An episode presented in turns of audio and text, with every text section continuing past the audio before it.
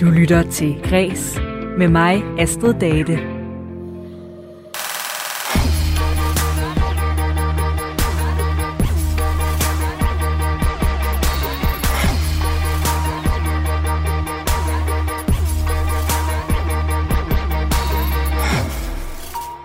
Det er jo super rart at have bil, hvis øh, man bor langt fra sit arbejde, eller skal en tur i IKEA, eller ud og besøge familie og venner, mere eller mindre øh, sådan afsides steder i landet, eller hente ungerne osv. Men øh, udover den rent sådan praktiske funktion, som bilen har, så er den faktisk også et helt kulturfænomen i sig selv, der har udviklet sig over de 100 år, vi har haft den øh, trillende rundt. Bilen har ændret indretning af vores samfund, familieliv, og den har skrevet sig ind i arkitektur, kunst, litteratur, musik og film.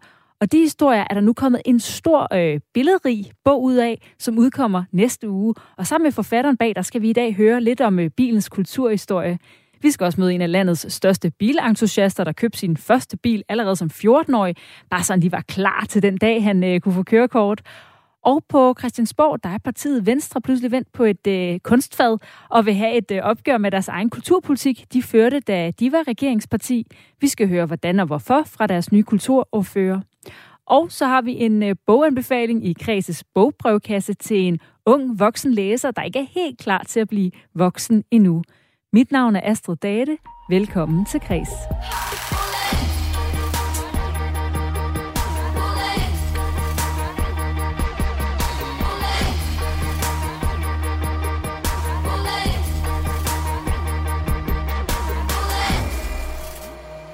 Og øh, jeg begynder udsendelsen med dagens tema.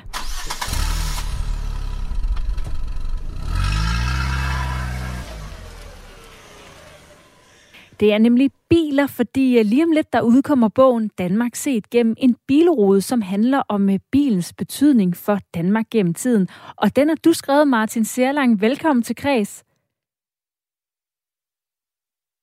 Og er du med igennem nu? Ja. Jeg kunne ikke lige høre dig. Velkommen til. Hej. Du er professor i litteraturvidenskab og moderne kultur på Københavns Universitet og forfatter til en række bøger om bykultur og kulturhistorie. Senest altså den her Danmark set gennem en bilrode, som udkommer på mandag, og som øh, jeg ser i dag øh, nærmere på under det her tema biler. Hvor stor en betydning kan man sige, at øh, bilen har haft for det danske samfund? Jamen, det er en uh, totalt gennemgribende betydning, der går lige fra det største til det mindste, fra det fjerneste til det næreste, lige fra land og by til, hvordan vores kroppe ser ud. Altså i 1960 for eksempel, der talte Kasper Jespersen, eller han skrev en bog, der hed Retslaver og Bilmaver, hvor det jo går helt ind i kroppen, hvordan mennesket ser ud. Man talte også om, at et færdigt menneske, det er et menneske på fire hjul. Og hvis man ser på opdragelse, Lego, de lavede i samarbejde med Rådet for Større Færdselssikkerhed, øh, Lego-byer, som øh, ligesom kunne lære de små at, at køre rigtigt med sådan nogle små Lego Chevroletter og Lego kranbiler osv. Kønsroller, der kan man jo bare tænke på Lise Nørgaard og hendes øh, gennembrudsroman øh, med mor bag rattet, som jo også handler om, hvordan bilen det bliver sådan det sted, hvor kønsrollerne bliver fastlagt og også omlagt. Så der er jo øh, rigtig mange grunde til, at øh, vi får sådan en bog på gaden nu her. Der helt er så mange grunde, ja. Ja, og helt konkret, der gennemgår øh, bogen bilens udvikling sådan øh, kronologisk fra, at den først blev opfundet i 1880 til nu, men den ser også på, hvordan bilen er blevet skildret gennem tiden i øh, kunsten og litteraturen og popmusikken og film. Øh, hvad, øh, hvad har du fundet ud af? Der skal vi øh, høre mere om lige om lidt. Men øh, allerførst vil jeg gerne høre, hvordan du fik ideen til at undersøge, fordi du siger jo, der er masser af der er masser af, hvad kan man sige, anledninger, men hvor, hvor kom ideen fra at øh, lave en bil om øh, bilens, en bog om bilens betydning gennem Danmarks historien? Jamen, den ligger i øh, helt naturlig forlængelse af en bog, jeg skrev for en 3-4 år siden om, øh, om øh, Danmark set gennem et cykelhjul. Cyklen ligner et par briller. Og så snakkede jeg med mit forlærer, de sagde, det kunne altså være sjovt at skrive videre på, hvordan bilen her gennem det 20. og 21. århundrede har ligesom været det, der satte dagsordenen. Så det har ligget i forlængelse af det, jeg allerede havde lavet om, om cykelkultur. Og hvorfor er det sådan noget her interessant for dig? Altså, du er jo professor i litteraturvidenskab og øh, moderne kultur. Hvad, hvad er det ved de her transportmidler, der er, der er interessant? Jamen, det er et eller andet med uh, tanken om frihed. Øh, I dag, der står jo for eksempel en øh, frihedsstøtte inde ved hovedbanegården. Og frihed, det har jo i meget høj grad været defineret som bevægelsesfrihed. Og sådan har det også været, når man ser både på cyklen og motorcyklen og bilen og, og skibe og så videre, at øh, frihed, det er bevægelsesfrihed. Og så er det jo interessant at se, jamen, hvordan ser frihed så ud? Hvad er det for en frihed, vi øh, får, når vi for eksempel sætter os ind i en bil? Og vi tager lige en øh, sådan overflyvning af nogle af de ting, der er med i bogen. Hvilke historiske nedslag øh, er vigtige at kende i udviklingen af bilen? Jeg synes, at øh, sådan det første virkelig vigtige, altså bortset fra opfindelsen, det er i mellemkrigstiden, hvor Ford-bilerne får deres store gennembrud, og hvor København med samlefabrikker i Sydhavnen bliver sådan et øh, nordeuropæisk center for produktion af Ford-biler. Og så hvis man springer frem til tiden efter øh, 2. verdenskrig til 50'erne, hvor der ligesom bliver lagt tre spor for bilhistorien, hvor man kan sige, man får folkevognen, som jo er for alle, og man får øh, Citroënen, som bliver sådan en øh, æstetisk øh, feinschmeckerbil, og så får man dollargrinet, som bliver drømmen om at ja, køre tværs over det amerikanske kontinent og køre i sådan en øh, flot udstyret dollargrinende bil.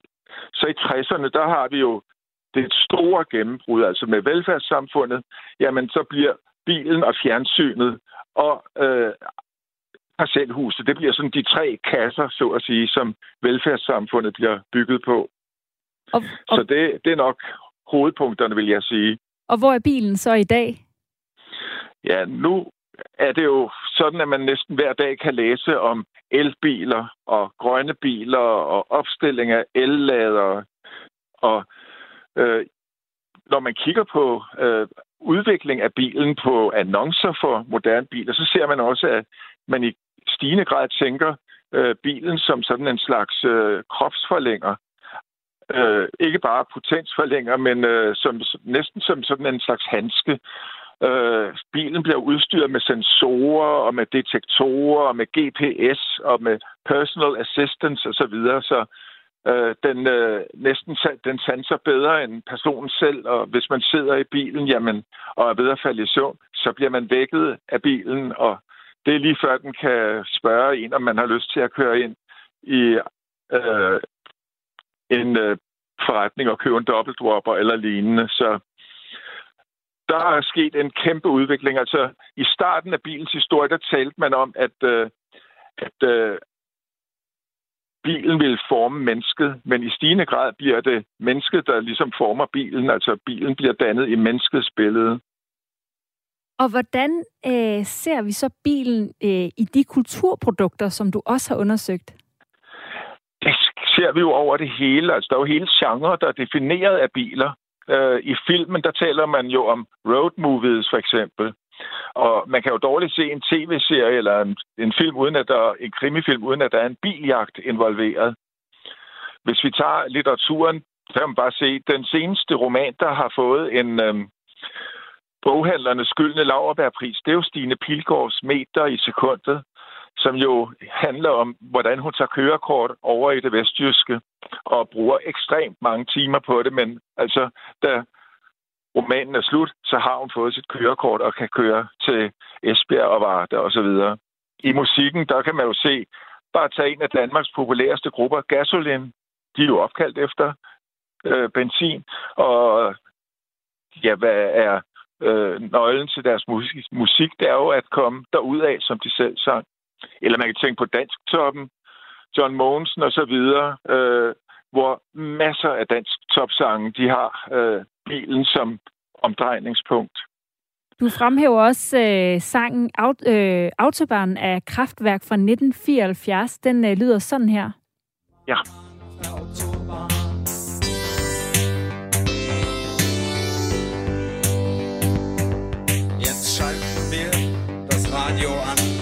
Aus dem Lautsprecher klingt es dann. Hvorfor er Autobahn et nummer, der har været værd at fremhæve i din bog? Jeg synes, den er spændende, også fordi den er et af de steder, hvor man ser et samarbejde mellem kunstarter. Christian Brød Thomsen lavede en øh, film, der hedder Herfra min verden går, om hans egen opvækst i Midtjylland, hvor han bruger autobahn øh, som musikunderlag, som øh, redskab til at forme følelserne, kan man sige, ved at se filmen. Og filmen handler så om, hvordan anlægget af en motorvej øh, nærmest skærer hans egen opvækstbaggrund øh, midt over. Og det, man ser i ja, Midtjylland, Østjylland, det er jo, hvordan øh, kæmpemæssige områder bliver formet af bilen. Man taler om den østjyske millionby, der strækker sig nærmest fra Randers til, til Kolding, hvor det er motorvejen, der øh, ligesom binder alle de her tidligere selvstændige byer sammen til sådan et sammenhængende forløb af øh, fabrikker og outlet stores og benzintanke og Randers og hvad ved jeg. Ja, de her øh, veje mellem byerne. Men, ja. ja. Og hvad er sådan det vigtigste, du har lært øh, om Danmark ved at undersøge landet og dets historie og kultur ud fra et øh, bilperspektiv? Det har egentlig været at finde ud af, i hvor høj grad bilen øh, ligesom er den store sammenbinder, øh, det der øh, knytter alle de her felter sammen. Altså, at det går lige fra kropsudformning til opdragelse, til familieliv, til arbejdsliv, til øh, ja, politisk liv. Øh, på, alle, på alle planer støder man ind i denne her bil. Og det er jo også derfor, at det er så stadigvæk et øh, vigtigt tema i øh, politik. Også når man jo taler om broer, broer, Femernbroer, øh, Storebæltsbro, Øresundsbro, men det har jo i meget høj grad været bilerne, det handlede om. Har du selv bil? Nej, det har jeg nemlig Nej. ikke. Så det er ikke, på den måde interessen? Jeg har kørekort. Nej, okay. Så jeg har set på det som en, øh, øh, hvad hedder det, en jagttager udefra med sådan et antropologisk blik. Og så har jeg set dem med baggrund i øh, mange årtiers øh, passagererfaringer, fordi jeg har jo ofte været passager. Men hvordan er du også overhovedet altså, faldet over øh, altså, den, her, den her betydning, bilen har for, øh, for den måde, vi har indrettet os, både øh, samfundsmæssigt og kulturelt? Jamen, det, det har jeg jo øh, nærmest ikke kunne undgå at se øh, ved at bemærke, hvordan vores byer er udformet, hvordan vores hjem er udformet. Der er jo kommet et nyt øh, arkitektonisk øh, øh, stykke knyttet til huset, nemlig carporten eller garagen. Det havde man jo ikke tidligere. Øh, altså, man kan jo ikke øh, bevæge sig uden for huset. Man kan dårligt nok bevæge sig ind i huset på grund af Lego-legetøj, men og heller ikke ud af huset, før man støder ind i noget, der har med biler at gøre. Og kan man her til sidst konkludere, har det været godt eller skidt for, for os at få bilen? Det har været både og. Altså, der er jo masser af gode erfaringer, der er masser af positive øh, elementer i kulturen, men selvfølgelig har, har der også været masser af problemer, og det spejles jo også i den modsætning, der er i samfundet mellem på dem, der på den ene side ser bilen som indbegrebet af frihed, og så dem, der ser bilen som indbegrebet af alt det, der gør vores byliv vanskeligt og ønsker by, hvad hedder det, bilerne ud af byen og så videre. Så man kan også følge sådan en i virkeligheden stadig skarpere modsætning mellem bil dyrkere eller bilelskere og bilhadere. Martin Særlang, tusind tak, fordi du vil være med her i Kreds og fortælle om øh, din nye bog, Danmark set gennem en bilrode. Selv tak. Bogen kommer på gaden i øh, begyndelsen af næste uge, den 7. Øh, juni, og der er en årsag til, at jeg i dag her i Kreds har valgt at se nærmere på temaet biler. Det er den her bog, som er årsagen til det, og senere der vender jeg tilbage til det, når du skal møde en af Danmarks store bilentusiaster. Men øh, nu her, der skal vi øh, forbi dagens øh, kulturnyhedsoverblik, og vi starter med et meget dyrt kinesisk dragefad. Jorbit, 35 million 500,000. I'm selling now. First call, second call, third call. You're sure? You're out? Your bid. Thank you very much.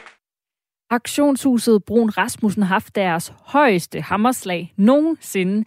Det skete, da et øh, kinesisk porcelænsfad fra Kinas Ming-dynasti i 1400-tallet blev solgt for 35,5 millioner kroner til en øh, kinesisk køber. Og det var 32, nej, 35,2 millioner kroner over Brun Rasmussens egen vurdering. Ralf Lexner, der vurderede fadet, anerkender til politikken, at det er lidt en fandase fra min side af, at vi er blevet, vi er blevet løbet fuldstændig over ende med henvendelser på grund af den lave pris, der altså oprindeligt lå på 200-300.000, og så endte med at øh, slå deres egen rekord. Thank you very much. Bestyrelsen for Filmhøjskolen i Æbelsoft vil hellere end gerne i dialog med eleverne om håndtering af grænseoverskridende oplevelser på skolen. I tirsdags der fortalte vi her på Kreds om en konflikt mellem den europæiske filmhøjskole i Æbeltoft og en sammenslutning af skolens tidligere elever. Historien handler om, at eleverne kræver bestyrelsens afgang, fordi de har håndteret en række sager om en mandlig lærers grænseoverskridende opførsel helt forkert, mener de altså. Og en af de tidligere elever bag kritikken, Jonas Mirsa, han sagde sådan her. Vi mener ikke, at tillid kan etableres. Øhm, altså, vi har forsøgt at råbe dem op, og det er bestyrelsen af deres handlinger, der har skubbet os herud. Men øh, nu siger bestyrelsen for den europæiske filmhøjskole altså et skriftligt svar til os, at de heller end gerne vil i dialog om sagen, og at de derfor vil forsøge at arrangere et ekstra møde med både nuværende og tidligere elever på søndag den 6. juni. Og så skal vi videre til øh, nogle fodboldnyheder. En af nullernes største profiler på det danske fodboldlandshold stopper nemlig karrieren. Bentner til værs. Det er god ting, han laver. Åh, hvor er det fremragende. Fantastisk mål af Niklas Bentner. Det er simpelthen et klassemål, det han laver der. I en og samme bevægelse. Den knægt, han er altså fuldstændig utilregnelig. Det her, det var øh, Flemming Toft, der øh, kommenterer et øh, Bentner-mål mod Portugal på TV2. Og Bentner, ja, han er altså meldt ud i reportageprogrammet Bentner og Feline på Discovery Plus, at han stopper karrieren. 33-årige Niklas Bentner, han har ikke spillet en turneringskamp, siden han stoppede i FC København i efteråret i 2019. Siden har han spillet lidt Old Boys fodbold, men han har altså for sidste gang snørret støvlerne til en professionel fodboldkamp. Og ifølge Ekstrabladet, der siger han i programmet, hele ens liv har man øh, spillet fodbold, og fra den ene dag til den anden stopper det, og så har du egentlig bare gået et år og ikke har kunne gøre nogle af de ting, du gerne ville udenfor, fordi corona har været der.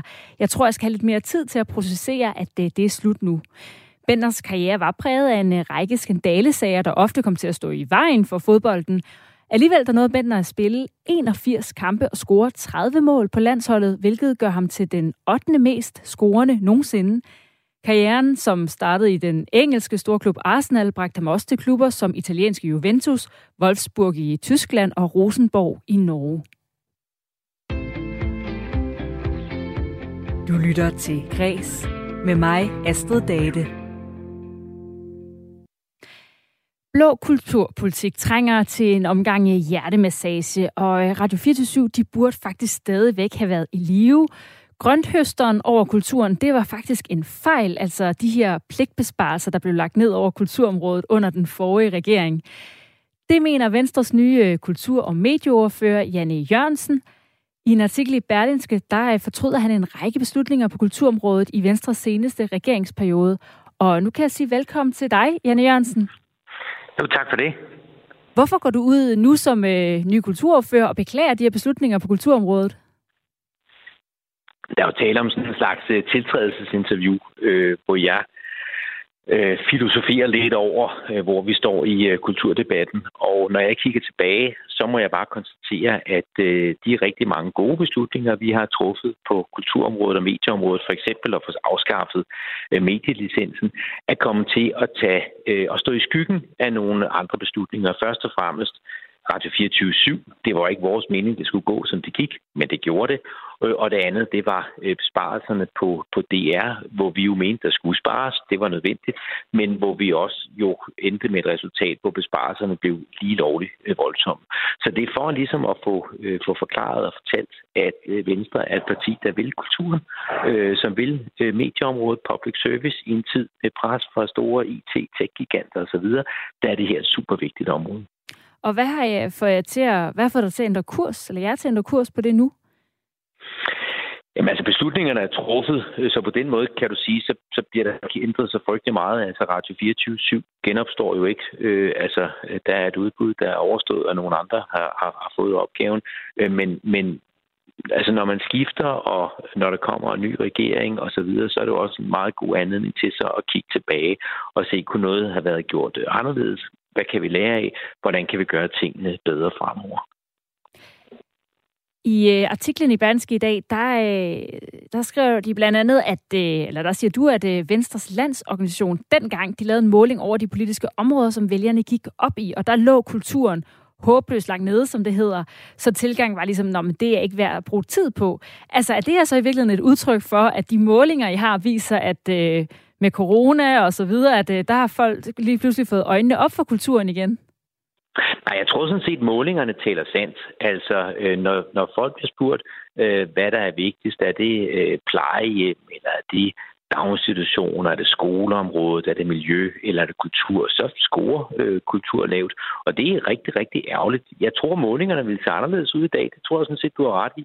Netop fordi der har været den her periode med corona, hvor øh, mange jo har opdaget, hvad er det egentlig, vi savner? Vi savner at komme på Roskilde Festival, vi savner at komme til en koncert, vi savner at øh, komme i teatret, vi savner at komme i biografen, alle de her ting.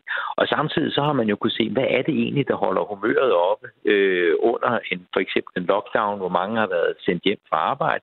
Jamen det har jo for eksempel været en god bog, eller noget god musik, eller en film, eller en tv-serie i fjernsynet. Så jeg tror, mange har fået øjnene op for øh, kulturen her under øh, corona, og det er der noget, altså det momentum skal vi da bruge positivt, helt sikkert. Men øh, så kan det jo godt lyde som om, at det, I mener, på en eller anden måde ligger sådan lidt belejligt i tråd med, hvad er ligesom folkestemningen omkring kulturen?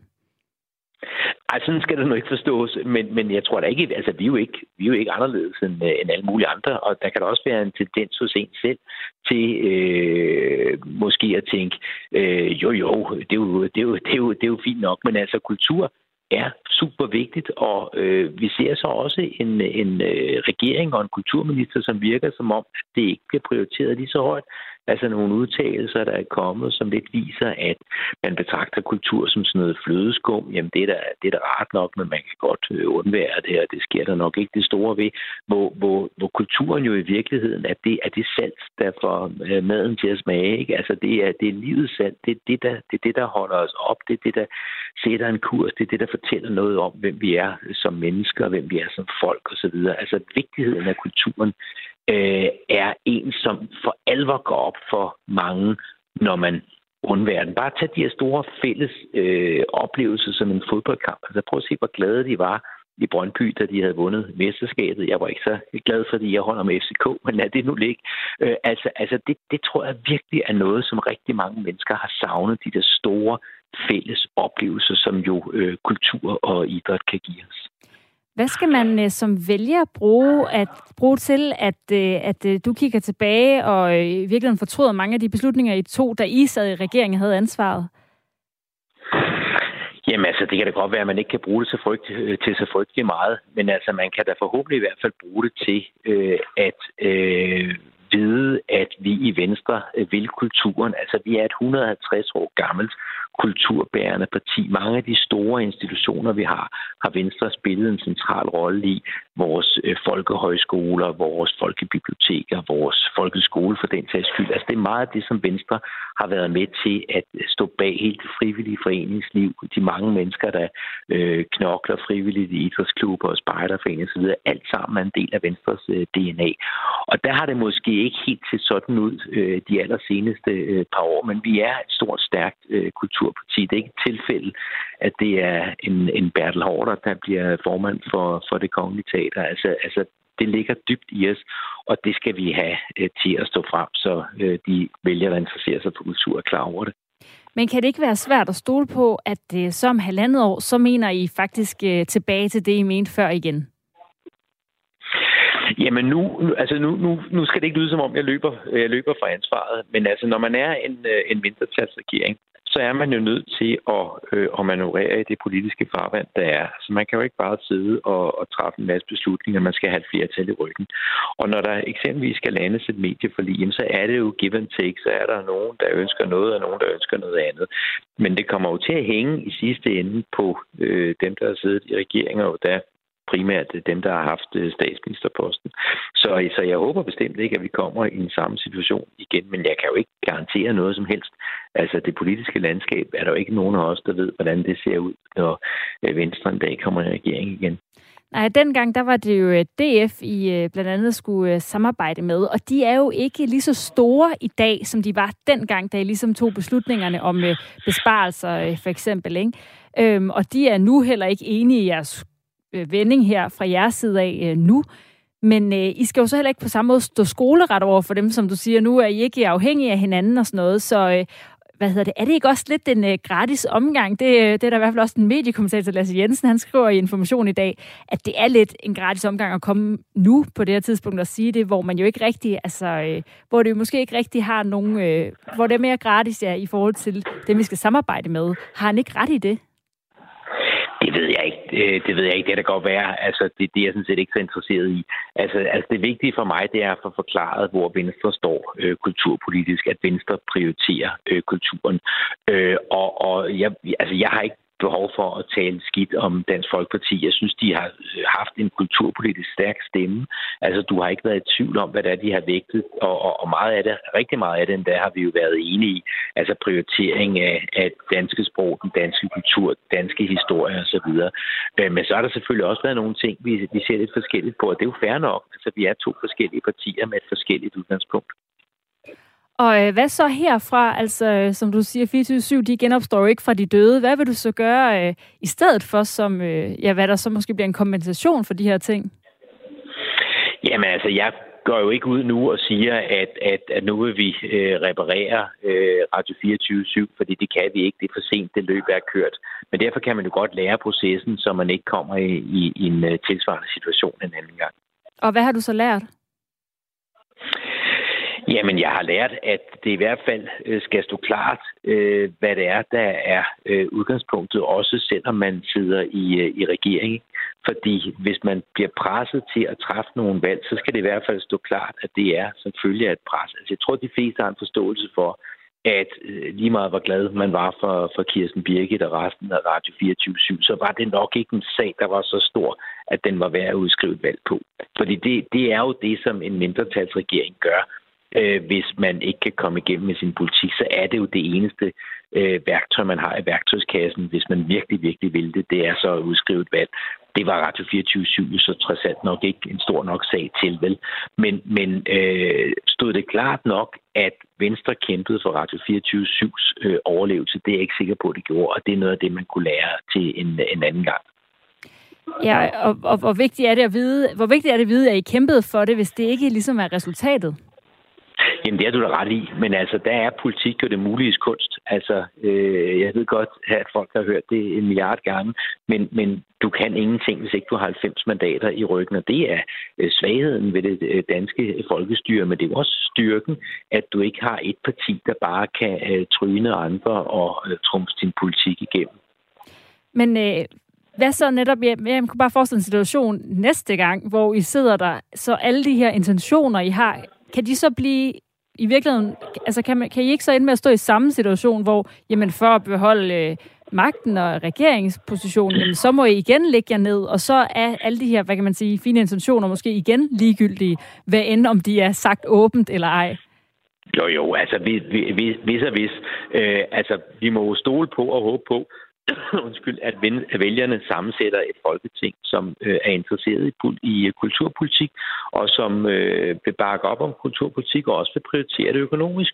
Altså, det er jo et område, der er forholdsvis småt, hvor der ikke er øh, voldsomt mange penge, og det er jo også derfor, at det er et område, hvor man kan sige, der kan man i virkeligheden på forholdsvis små midler komme rigtig, rigtig langt og styrke rigtig meget. Du siger også i øh, Berlinske, at jeres øh, kulturpolitik, den har handlet mere om, hvad I var imod, i stedet for, hvad I var for. Og hvad er det så, I er for i øh, kulturpolitikken? Jamen altså, det, det, vi, det vi er for, øh, det er altså eksempelvis at være meget bedre til at få private til at bruge mere på kultur. Altså, det mange jo glemmer, det er, at øh, selvom en række kulturinstitutioner er afhængige af offentlige øh, tilskud, og det er de, og sådan vil det nok også blive ved med at være fremover, så er der jo stadigvæk en meget stor grad af privat egenfinansiering. Det er folk, der selvfølgelig køber deres egen øh, billetter, men så er det jo også virksomheder, der støtter via sponsorater osv. Altså, kan vi lave nogle værktøjer gennem skattelovgivning, for eksempel, der øh, stimulerer virksomheder og andre til at putte flere penge i kultur, så er det jo en måde, hvordan vi kan få, øh, få løftet området. Så har vi lavet et, øh, et finanslovsudspil, hvor vi satte øh, 150 millioner ekstra nye kroner af til øh, kulturtilbud. Det vil ikke være mange penge, hvis vi snakkede øh, socialområdet eller undervisningsområdet, men snakker vi kulturområdet, så er det rigtig mange penge, som, øh, som vi så desværre kan komme igennem med, fordi det er en rød regering, vi har lige nu. Men, men øh, det er jo også et meget konkret øh, tiltag til, hvordan vi kan få, få mere kultur. Ikke? Så mere kultur for pengene og flere penge til kulturen. Og hvad er målet? Det var også lidt sådan, hvordan, hvad er sådan dine øh, sådan konkrete mål for øh, en succesfuld kulturpolitik hos jer? Jamen det er, at øh, danskerne ikke er i tvivl om, hvor de har Venstre i kulturpolitikken. At de ved, at vi øh, vil kulturen, og at de også opfatter os som et parti, der øh, tager armslængde-princippet øh, alvorligt. Altså som liberal, der går man jo ikke ind og detaljstyre og detaljregulere og siger, at vi vil have noget mere af den slags kultur, noget mindre af den slags kultur. Øh, det, det, det er jo slet ikke sådan, vi tænker som liberale. Vi tager virkelig armslængde-princippet meget, meget alvorligt. Det er også mit, øh, mit håb og mit ønske, at det kommer til at stå meget stærkt øh, for, øh, for vælgerne og for kulturlivet og branchen i det hele taget, at det er der, de har venstre. Janne Jørgensen, øh, kultur- og medieordfører i Venstre. Tusind tak, fordi du var med her.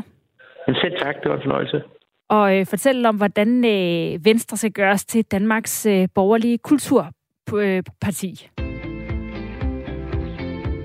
Du lytter til Græs med mig, Astrid Date. Og nu vender jeg tilbage til dagens tema om biler, for øh, på mandag den 7. juni, der udkommer bogen Danmark set gennem en bilrude. Den skildrer bilens betydning for Danmark, både udviklingen af det danske samfund, men også den danske kunst og kultur.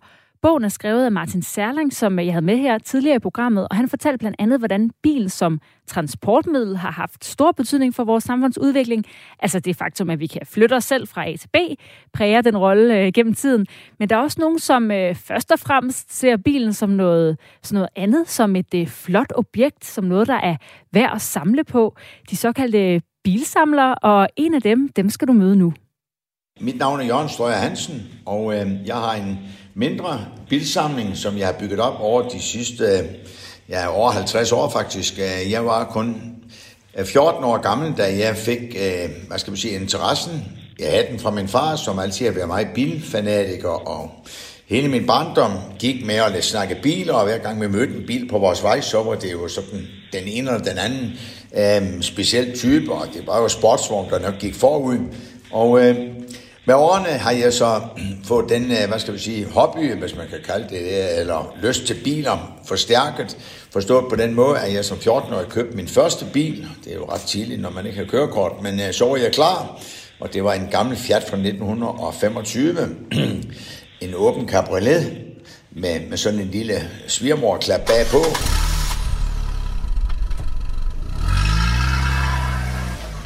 Og øh, det, der var det sjove ved det hele, det var, at min far faktisk, selvom han var syg og kræft og dårlig, så blev han også enormt bil entusiast med gamle biler.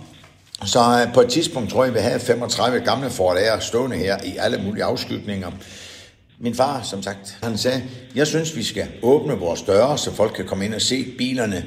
Dengang havde vi måske 25 biler eller 20 biler, jeg husker det dårligt. Og så åbnede vi for første gang for cirka 30 år siden portene og samlede nogle penge ind til kraftens bekæmpelse. Og øh, det blev så sådan, at min far faktisk synes, at det var et rigtig godt formål. Og øh, vi fik sådan en succes. Der var masser af folk, der syntes, det var sjovt at komme og se bilerne. Vi har jo haft forskellige navne på vores udstilling her. Nu her er det Strøger-samlingen. Og Strøger-samlingen ligger her ved Assens på Fyn, hvor også vores virksomhed Strøger Tegn ligger. Og øh, det er en gammel familieforetagende, som er 152 år gammel i vores familie. Og jeg er femte generation, og sjette generation har lige taget over.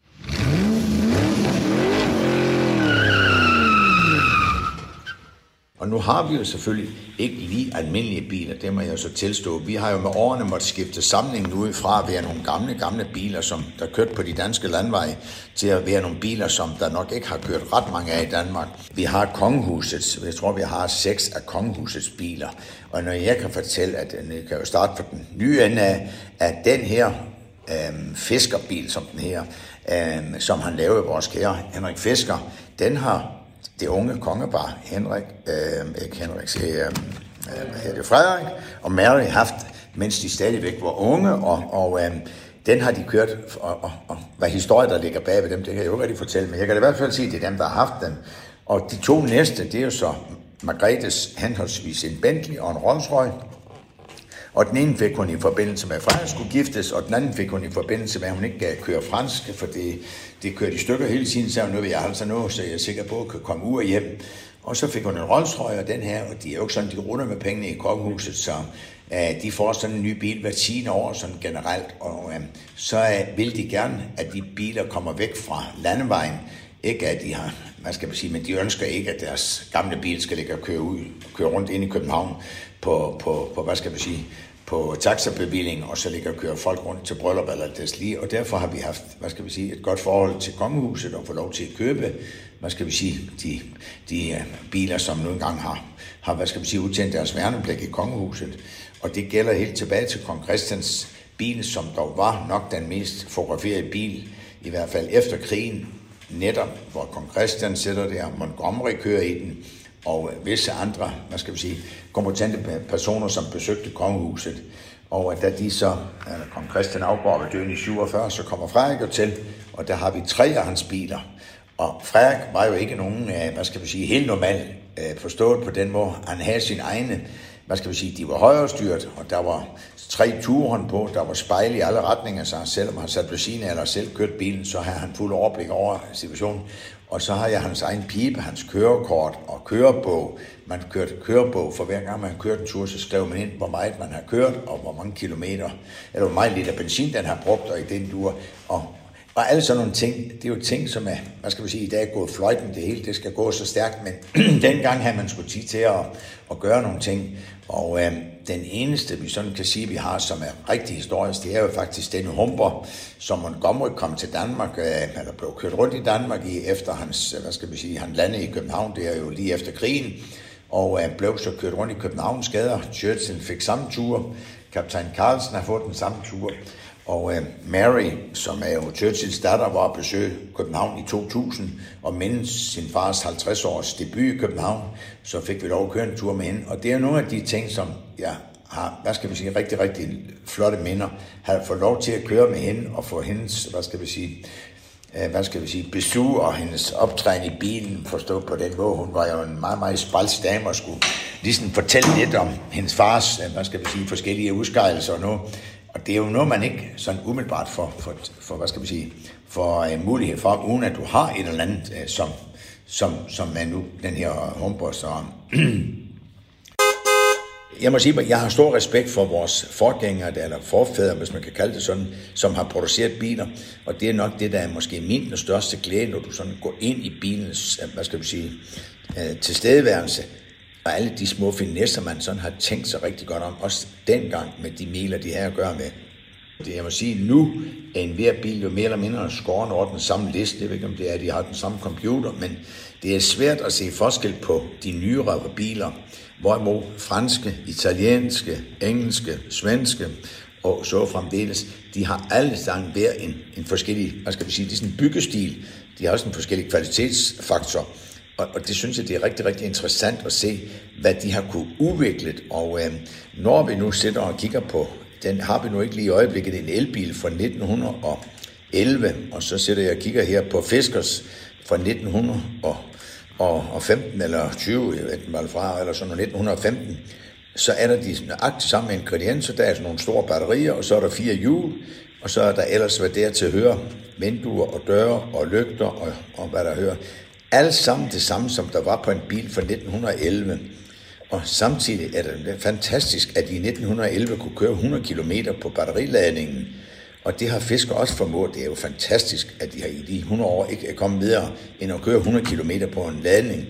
Og øh, det viser lidt om, at vores forfædre, og det har jeg stor respekt for, hvad de har kunne skabe med de miler, de havde dengang, og det er det samme med benzin. Det kan godt være, at de kører lidt længere på benzinen, men de kunne bare med lave fine og gode biler.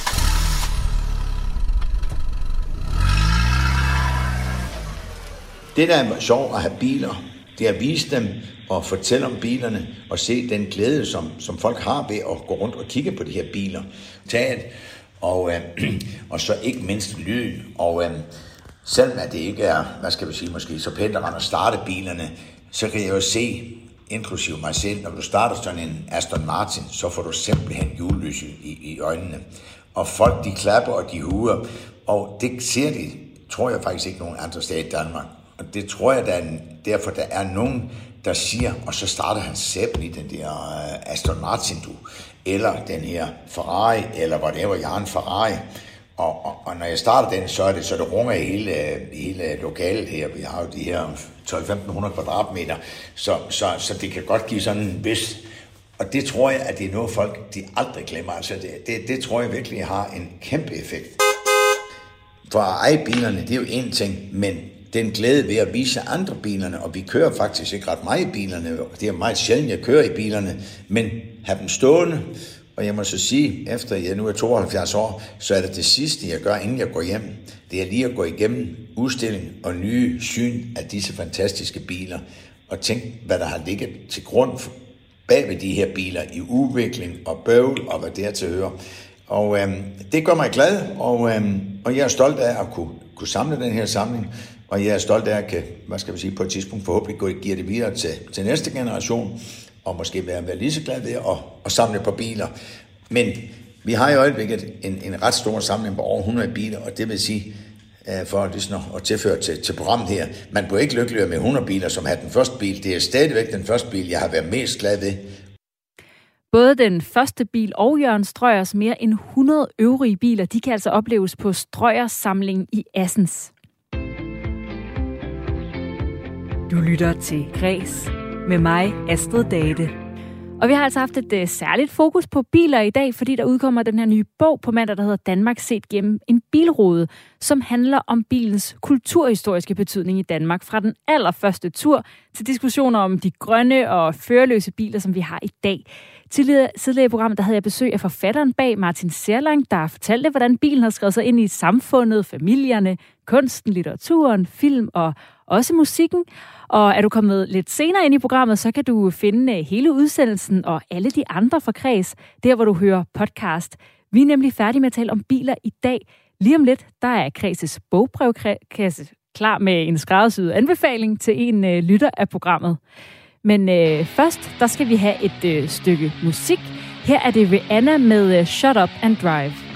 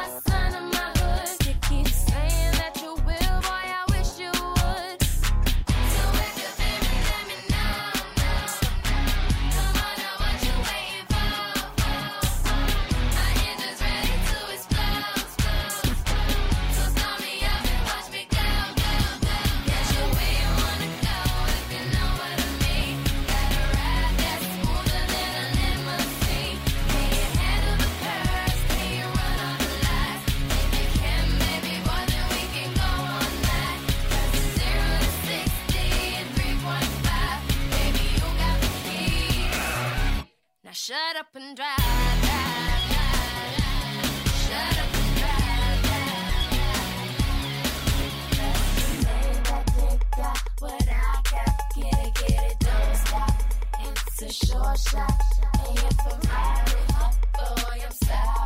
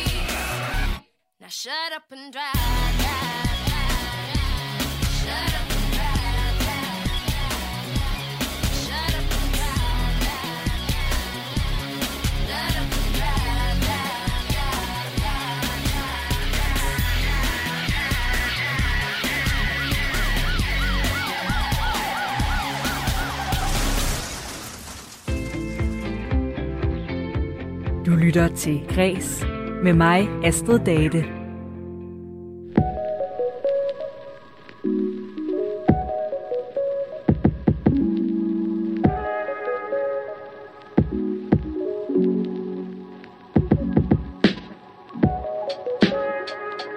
Der er blevet læst ekstraordinært mange bøger her under coronanedlukningen. Det er der flere undersøgelser, der har vist. Og øh, fordi at øh, vi er så vilde med at læse alle sammen, og jer derude for tiden, jamen så har vi her i Kreds lavet en øh, bogbrevkasse, hvor du kan få en skræddersyet anbefaling til en bog, som øh, lige netop du kan læse. Og øh, vores litteraturekspert her på redaktionen og vært på Radio 4's litteraturprogram Mellem Linjerne, Karoline Kjær Hansen, velkommen til i studiet. Tak skal du have. En øh, lytter ved navn Josefine har skrevet ind. Hvad øh, skriver hun til dig? Hun har skrevet, Hej Karoline. Først tak for et godt program og de gode anbefalinger.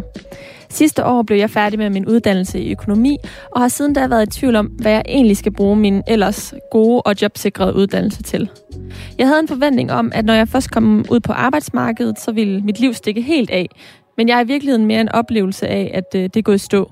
Kan du anbefale en bog, der kan hjælpe en igennem følelsen af, at voksenlivet ikke er alt det, man troede, og måske ovenikøbet putte et smil på læben? Jeg holder meget af at læse Stine Pilgaards romaner og hendes humoristiske og distancerede tilgang til voksenlivet. Kender du et værk, der kan give en den samme følelse af, at det også er andre, der ikke helt har regnet det hele ud endnu? Venlig hilsner på forhånd. Tak for hjælpen, Josefine. Og øh, hvad hæfter du der ved i øh, hendes besked her? Jamen, det her med, at hun har svært ved at lande i eller finde sådan fodfæste i øh, voksenlivet. Men så også, at hun godt kan lide at læse noget, der er noget med humor, noget, der er sjovt. Så øh, hvad skal hun så læse? Jamen faktisk, så havde jeg helt vildt svært ved at vælge den her. Eller jeg, jeg havde ikke svært ved det, fordi jeg ville Har du ikke altid det svært ved at vælge?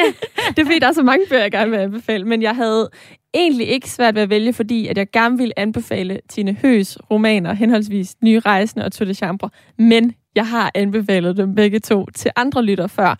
Så jeg tænkte, at jeg måtte hellere prøve at komme op med noget andet, så det ikke bare lige bliver en ren gentagelse. Og derfor så er jeg endt med øh, Dolly Aldertons bog, der hedder Alt, hvad jeg ved om kærlighed, og den er fra 2018, og Dolly, hun er en britisk forfatter, men den er oversat til dansk. Ja, du har faktisk lige givet mig en uh, version af den her, fordi ja, den hedder Alt, hvad jeg ved om kærlighed, men der, altså, på forsiden står der Alt, hvad jeg ved om fester, dates, venner, jobs, livet, kærlighed. Men så er fester og dates og venner og jobs og livet, det er ligesom streget ud med sådan en krusedulle. Lige præcis. Hvad er det for en øh, bog? Jamen, den øh, skildrer faktisk Dolly Aldersons eget liv. Altså, det er en erindringsbog, hun har skrevet, så hun har simpelthen gengivet sit eget liv. Og Dolly, hun er øh, 32 nu, og den udkom i 18, så der var hun 29. Så det er meget sådan de der turbulente år i 20'erne. Og hun øh, studerer journalistik. Dolly, jeg skal lige huske at sige, at Dolly Alderton øh, er klummeskribent i, øh, i USA, i USA, i England øh, for øh, Sunday Times, Daily Telegraph, Marie Claire og så er hun også podcastvært på en podcast, der hedder The High Low. Øhm, så hun har læst journalistik. Og, øhm, og hvad, hvad er det, hun øh, beskæftiger sig med, siger du? Jamen, det, hun er, det er sådan, altså hun, hun, er, hun skriver sådan personlige, øh, altså klummer, beskriver emner, og har også i øvrigt også en brevkasse, man kan skrive ind til. Øhm, så hun, hun er meget personlig i sin journalistik, og den her bog er jo så også ekstremt personlig, fordi hun altså simpelthen bare gengiver sit eget liv. Øh, men det er dels det her med at øh, studere og få et arbejde, men så også øh, at feste og date og generelt prøve at få fat i, hvad livet egentlig går ud på. Og som, jeg synes egentlig, bagtids, bagsideteksten øh, gengiver det ret fint. De skriver, at øh, det, den handler om at blive voksen i medgang og modgang. Så selvom at den handler meget om kærlighed, også og om dates og øh, jagten på kærlighed, så bliver den ligesom ved ind i fortællingen om at blive voksen i det hele taget inklusive at få et arbejde. Og jeg har faktisk øhm, fundet en lille passage, jeg tænkte, jeg ville læse højt. Endelig. Det, man kan sige, at Josefine og Dolly altså er jo ikke helt samme i situationen, fordi at Dolly har læst journalistik og har faktisk svært ved at få et arbejde. Men øh, de har jo det til fælles, at øh, voksenlivet udspiller sig anderledes, end hvad de havde forventet. Her kommer et lille, en lille passage. Ni lange måneder efter jeg var blevet færdig på journalistik, drev jeg fra magasin til avis som ulønnet stole, stolefyld, forklædt som erhvervspraktikant. Jeg havde fået afslag som praktikant på Tatler, som redaktionsassistent på Weight Watchers Magazine og som tjener på en lokal Pizza Express.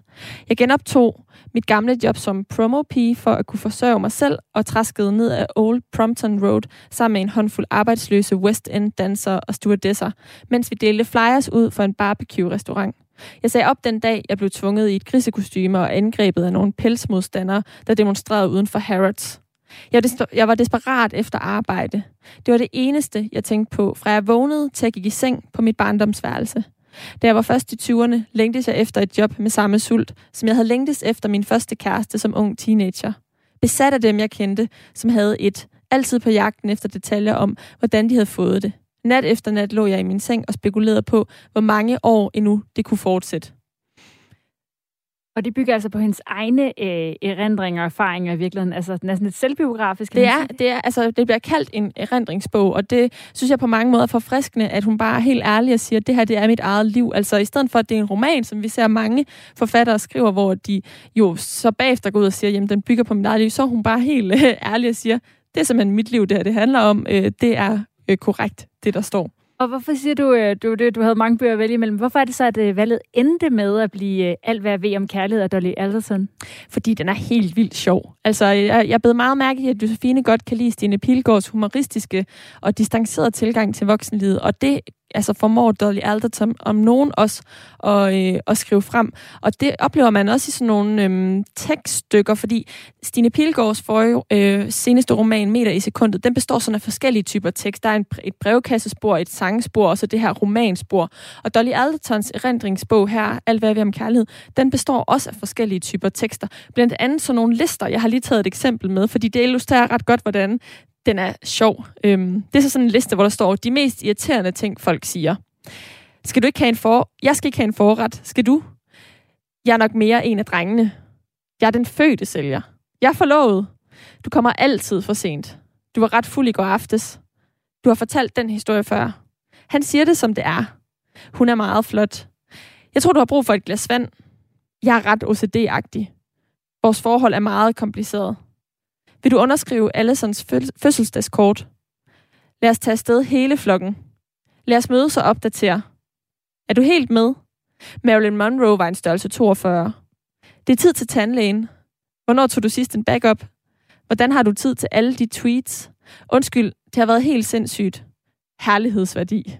Altså sådan, hun er bare helt bramfri og sådan, øh, lægger frem nu her, at de her, de her sætninger irriterer hende. Og, og det er sådan en... Øh, en ærlighed, som Stine Pilgaards karakter også har, og den her netop sådan distance til det polerede og perfekte, som mange os efterstræber i dag, øh, også i kraft af sociale medier og filtre, vi kan lægge på vores virkelighed. Altså så er hun bare sådan totalt øh, beskriver alt, og der er også sådan øh, hvad hedder sådan noget, øh, opskrifter i bogen til sådan øh, øh, pasta med ost, når du har tømmermænd. Og sådan. Så den består af de her forskellige tekststykker, som på mange måder bare er rigtig ærlige, og det synes jeg er forfriskende, og det tror jeg også, at Josefine synes er forfriskende.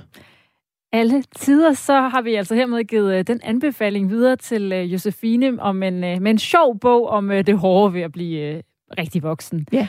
Og hvis man så sidder derude og øh, gerne vil have en øh, skræddersyet anbefaling til sig selv, hvad er det så, man skal gøre? Send mig en mail på græs-radio4.dk, altså, og det staves k r a e s radio4.dk. Så skriv lige en linje om, hvordan du går her. Du må også gerne skrive flere, ligesom Josefine gjorde, øh, og gerne lidt om, hvad, hvad man godt kan lide at læse. Bare, det, kan, det er bare en bog er fint at, og, øh, at nævne.